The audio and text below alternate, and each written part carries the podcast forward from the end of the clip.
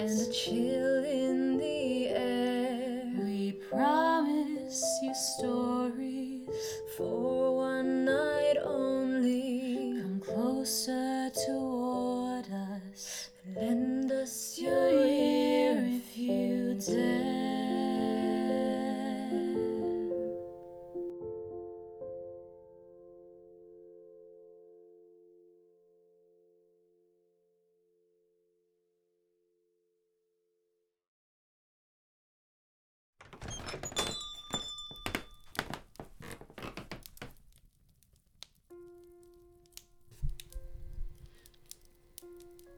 Hello there.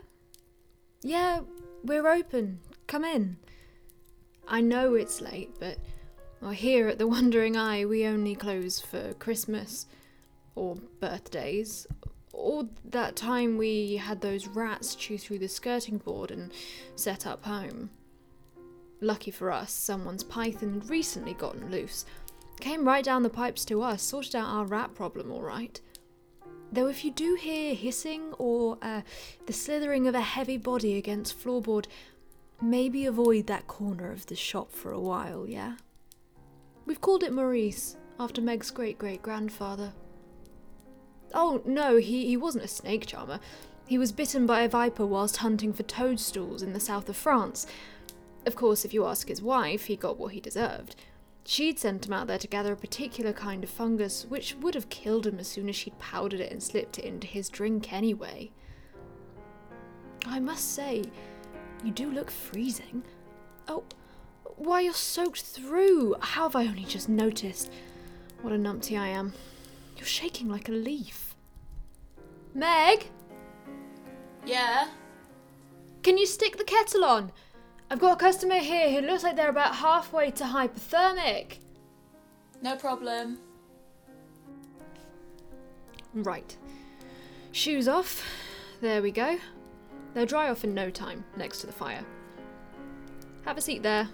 My colleague Meg will be through shortly with a nice steaming cuppa. Well, you really are shivering quite hard. Are you sure it's only the cold that's got to you? It is awfully dark out at this time, and there's no street lights to be found around here. Makes the windows look as though you might be staring out into space. If I didn't know Meg was such a dab hand with a shovel, I'd probably be frightened too. So, what brings you here at this time? It doesn't seem much like you're looking to browse. No offense. Perhaps you're running from something. I'd say you've certainly had a fright. After all, there are all sorts of things hiding right out there in the dark. None quite so scary as other people, though, I suppose. You look like you need a blanket. Back in a tick.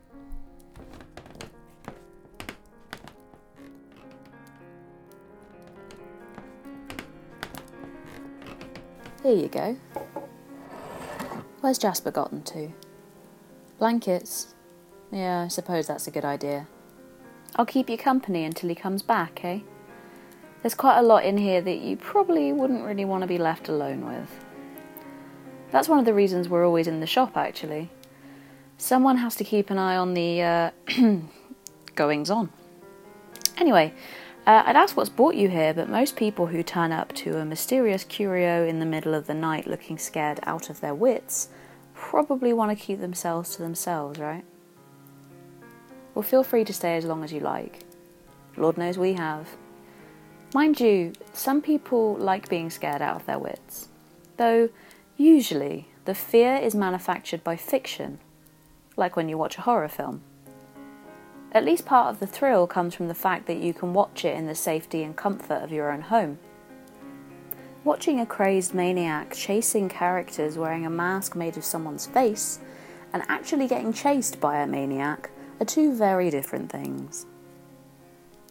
In our part of the world where we're mostly removed from the grislier parts of life, I suppose it's no wonder we go searching for a scare every now and then. But a creepy film or ghost story just doesn't do it for some. They're looking for an experience like no other, for the boundary of their safety to be pushed so far that they may start to question whether this was still their choice. I'm, of course, talking about haunted houses. Ghostly hayrides, zombie runs, and all those other kind of creepy things a lot of people seem to enjoy. Normally, this kind of thing pops up around Halloween, but it seems that in recent years, people's appetite for fear is no longer being confined to the spookiest month of the year. In America, it's reported that between 300 and 500 million dollars per person is spent every year on haunted house tickets. That's mental. Spread across approximately 4,500 haunted attractions, this is an industry that seems to be growing bigger and bigger each year. The top rated haunted attraction in America is the 13th Gate, a haunted house in Louisiana. If you take a look at their website, they boast 13 nightmarish trials where your worst fears come true. Some of these include a lifelike pirate ship, a recreation of the streets of Whitechapel where the Ripper once roamed, zombie infested graveyards, and even an abandoned asylum. Essentially, if you have a fear that you want to face, they've got you covered. But it might not be as easy to brush under the only applicable to those weirdos who like being scared rug as you might think. According to author Peter Laws in his book The Frighteners, one that I'm a huge fan of, by the way. Relief can be powerful enough to turn such an obviously negative experience as pain into a sensation that is comforting or even enjoyable. That is to say, we feel the fear, we get the adrenaline buzz, but it's not really real and we know it can't hurt us. And our obsession with all things scary seems to back up that idea. Frankenstein and Dracula are recognised as literary classics across the world. In Hollywood, black and white monster movies established our love for horror even before talkies had swept the floor with silent films. If you haven't seen Nosferatu, it's certainly an experience. And the cabinet of Dr. Caligari will have you puzzled for days.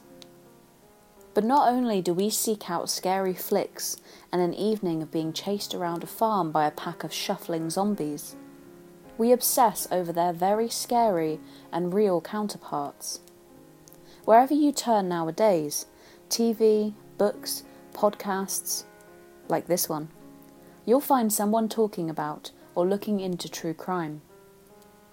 Whether it's crimes of the past or keeping up with current news stories unfolding, Many of us have a story or a murder that haunts us, that stays in our mind long after we've researched it. Now, naturally, this gets the gears turning in the heads of those who work in the attractions business. Walk down the Royal Mile in Edinburgh on any given day, and you'll pass half a dozen tour guides, not to mention the low budget booth for the Edinburgh Dungeons, and someone holding a banner for the official tour of Mary King's Close. There are many tours in London which will lead you through Whitechapel or following the bloody path left by Spring Heeled Jack. And of course, across the world, there are guides dedicated to showing you the hunting grounds and haunts of notorious serial killers. We all have our own idea of what counts as too scary or pushing the fear envelope too far. But there are some, as ever, who seek to scare beyond what we deem appropriate.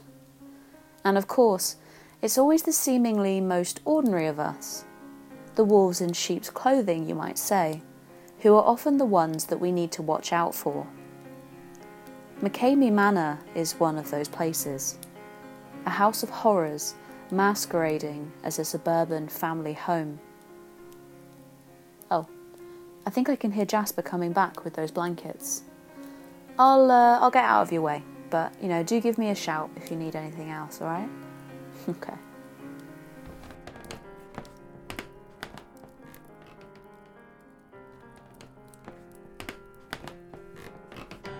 Hello, back again.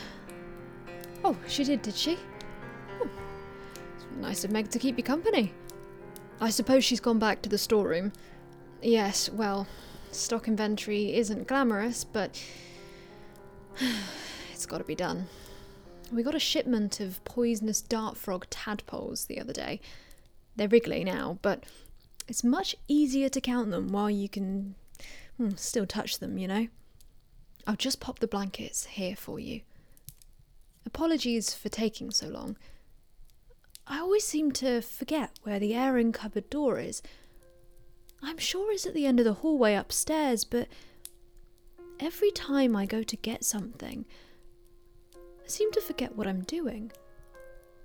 There's always that annoying whispering trying to get me to go up to the attic as well, but really, it's wasting its time. I couldn't help but overhear Meg mention McKamey Manor, though, a haunted house with a bit of a difference. I suppose it's one thing to want to be scared by ghosts and ghouls, and another entirely to be kidnapped and waterboarded. you look horrified. Well, I suppose it is rather horrifying. You see, well, McKamey Manor isn't an old plantation or a, a crumbling farmhouse. Not the gutted remains of a gothic mansion filled with masked actors waiting behind the doorway to scare you, either. No, it's something quite other. Depending on who you are and, well, who you ask, the goings on inside McKamey Manor are either depraved and inhumane or the biggest rush you'll ever have, the greatest sense of achievement you'll ever feel. The challenge everyone who enters the manor is faced with is seemingly simple. Last eight hours. The manor draws in people from all walks of life, from beauticians to cage fighters, but so far, no one's succeeded. Inside the manor, there is no safe word, and nothing is too extreme. In the name of survival horror, those who wish to try their luck may be subjected to having their heads shaved, possibly consuming their own vomit, and being stuck in a coffin filled with tarantulas. Not my cup of tea. Whatever horrors the guest is put through are decided by the volunteer actors who run the experience. That's right, volunteer. McKamey Manor is a non profit, even with a supposed 27,000 long waitlist just to get in. And if you're looking to sign up and test your mettle, then the only price to pay is a few tins of dog food for McKamey's dogs. So, what's the story behind this nightmare house? Well, Russ McKamey describes his survival house of horrors as a safe release for everything that happens in the world. He claims it was opened in response to people becoming so desensitized to grisly movies they need something even more extreme in order to gain an emotional release. Where some might recognise a need for a therapist, others, it seems, would prefer to face their fears head on. Except this experience may be doing more in the way of creating trauma than resolving it. As a testament to this, if you Google McKamey Manor, the fifth search option that appears is a petition to shut the manor down and the one after that is entitled Victim Speaks Out. There is video footage featuring the victim, Amy Milligan, in various states of distress, soaking wet. But McKamey argues that the pages long waiver each challenger signs before being kidnapped and taken to the manor covers all of this. He claims that everything the volunteer actors carry out is psychological. Bizarrely, Psychological trauma, as opposed to pain of the physical kind, seems to be considered by McKamey to be safe. The reviews on Google are particularly strange. They tend to be an odd mix of uh, cheerful countenance and disturbing content. Mentions of fingers being cut off and force fed to their owner, or even another guest. It's unclear whether these are meant as jokes, irony, or serious reviews. Since everyone who partakes in McKamey's House of Horrors signs the waiver, the practice is considered legal. But how much harm should one be able to sign away on? Those who most extremely oppose the manor claim it to be a torture chamber in disguise. The petition claims reports of sexual assault and forced drug usage, but the people who put themselves through it don't seem to be willing to speak out. Whether that's because these claims are true or not is left unclear. The video footage Russ McKamey releases seemingly serves to taunt those who find it uncomfortable as much as it is an advert for the manor itself. Before the McKamey Manor team get going, Russ calls the police to let them know that there's a show going on and asks that no one shoots him. Footage then shows unlucky volunteers being verbally degraded before they are chucked into the back of a van and escorted to the manor where the terror really starts.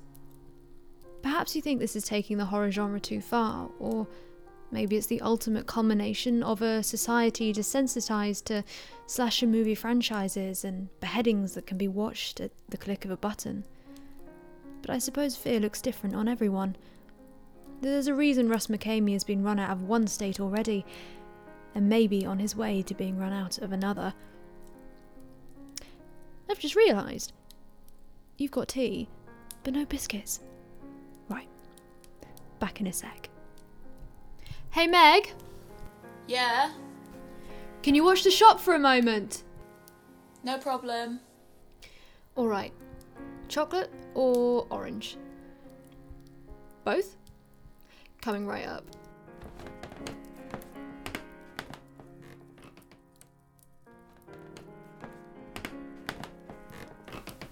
Hello again. I see you've warmed up a bit. Oh, on the shelf there. Yeah, it's a crystal ball. Gorgeous, isn't it? Very Madame Leota. You know, if you gaze close enough, you might just see your own future. Though, don't look too close. You might go cross eyed. Or blind. All I ever seem to see is my own reflection. And that strange shadow behind me. Anyway, I couldn't help overhearing Jasper telling you all about McKamey Manor. Personally, it's not for me. I prefer a classic haunted attraction. Gotta love those budget ghost rides, am I right? Or actually, my favourite is Disney's very own Haunted Mansion. Have you ever been? Oh, that's great. You've seen the film, though, right? With Eddie Murphy? It's certainly not the best film, but it's worth a watch. Did you know it was made long after the attraction was? The Haunted Mansion itself was debuted in 1969, while the film wasn't released until 2003. The mansion itself was based on a grand old Baltimore home called the Shipley Lydecker House. During development, one of Disney's Imagineers came across an unlabeled image of the house in a book called Decorative Art of Victoria's Era. A grand stately home with its domineering Roman pillars and grand balconies, which gaped open like the mouths of the moaning dead. The Shipley Lydecker house was made to be haunted. Unfortunately, the real mansion was demolished in 1967, just before the debut of Disney's new attraction. But thanks to the Imagineers, the distinctive design of this beautiful home is still admired today, 52 years after its demolition. The success of the Haunted Mansion ride has spread across Disney parks all over the world. Tokyo has its own, which opened in 1983, and Paris is home to the Phantom Manor. Hong Kong boasts the Mystic Manor, with the soundtrack scored by Danny Elfman. Some of you know him as the composer who worked on the music for The Nightmare Before Christmas. That's a favourite of ours here at the Curio. At the original Haunted Mansion, you'll find 999 ghostly figures ready to give you a good scare. And although it's overrun with Disney's signature campiness and style, there are some stories which show a darker side to the infamous ride. Rumours began during the construction of the Haunted Mansion. The facade sat in New Orleans Square, where the ride is now situated, for nine years during the preparations. Stories began to leak that a member of staff had been scared to death while testing the ride. This supposedly resulted in the creators having to rethink the design to give it a more comical edge so as to avoid any more fatalities. We're not sure on the validity of this urban legend, but maybe the crystal ball will shed some light. We'll ask it later. For a long time, there was a story going around that the spell book on Madame Leota's table was a genuine, centuries old grimoire filled with recipes for potions and poisons. Members of the cast and other employees have claimed to see the book move on its own, which would be one hell of a trick. Though, if you are interested in a book that'll move on its own, do check out the bookshelf at the back of our shop. I'll dig the key out and you can have a flip through. Don't let your eye wander though, they're very fast. Once you've got them trained well, though, the books can be extremely helpful, especially if you've got your hands full already with the cauldron and all your ingredients are trying to make a run for it. Now, something that we know for sure is that year after year, people who are dying request that their ashes be strewn in the haunted mansion grounds. Though this is, of course, against Disney's rules and probably the law, as it is private property. Other than it being a nuisance to sweep up, there is no adverse effect. There are those who claim that the ashes are hazardous to the guests. However, unless you're particularly asthmatic, there's really nothing to be worried about. Ashes have been put through such high heat that no biological material, not even DNA, remains. So there's nothing that can hurt you. But like I said, if you're visiting, it might be best to have your inhaler ready. And, you know, really, doesn't a little more dust just add to the spooky atmosphere? I'm pretty sure I can hear Jasper coming back.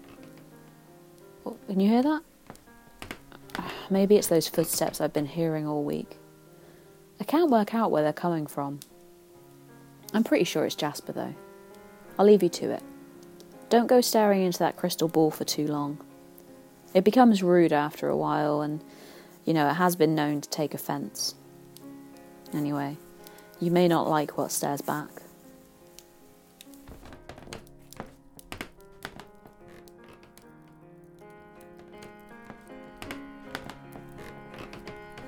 Right, here we go. Chocolate and orange biscuits. Just Miss Meg, didn't I? Ah, well. Not as if we're trapped in here and I see her every day or anything. Well. Looks like your shoes have dried off a bit. No pressure to leave, though. It's still awfully dark out there. Wouldn't want you getting lost. Of course. Well, that does beg the question of how you got here. You weren't looking for us, were you? No. Well, I suppose no one ever really is. People just sort of seem to turn up out of the blue. Or black, as it were, when they need to. We do just seem to pick up strays. That jogs something in my memory. Sometimes I wonder how I got here. Oh well. Those are the big questions, I suppose, and there's no time to think on that when there's work to be done. I get a headache every time I do try to think about it, anyway. Well, you're off then. There's no rush, um, like I said. Well, of course, I'm sure you've got somewhere to be, even at this late hour. Or is it early now? Well, before you go, though, I must plug this fantastic book I read recently. It's called Eat Me, A Natural and Unnatural History of Cannibalism by Bill Schutt. He's a zoologist, you see, goes into some very interesting details about cannibalism in the animal kingdom before he ever starts talking about it in people. He doesn't cover the criminal stuff though, more um, anthropological and uh, sociological cannibalism, even political cannibalism, though I'm not sure that's ever really stopped. Oh, yes. Oh, of course. Oh, my, you are in a hurry. Uh, Your coat's here, and your hat. Uh, do be sure to stop in again if you get lost. We're always here for anyone needing a light in the dark. Just look for the sign. If the wandering eye winks at you, you'll know you found us.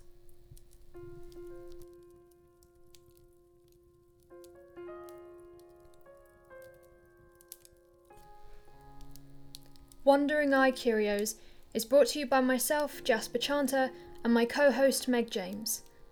The podcast is scripted and performed by both of us and produced by me. Music is scored and performed by Amy Marianne, with lyrics by myself. Our intro song, For Better or Worse, is sung by us. Find us on Instagram at Wandering Eye Curios and over on Twitter at Wandering Eye Pod.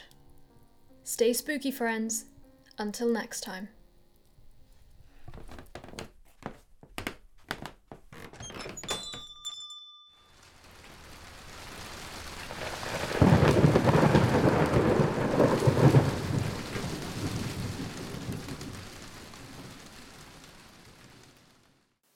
Walk up and down the Royal Mile in Edinburgh on any given day, and you'll pass Havard.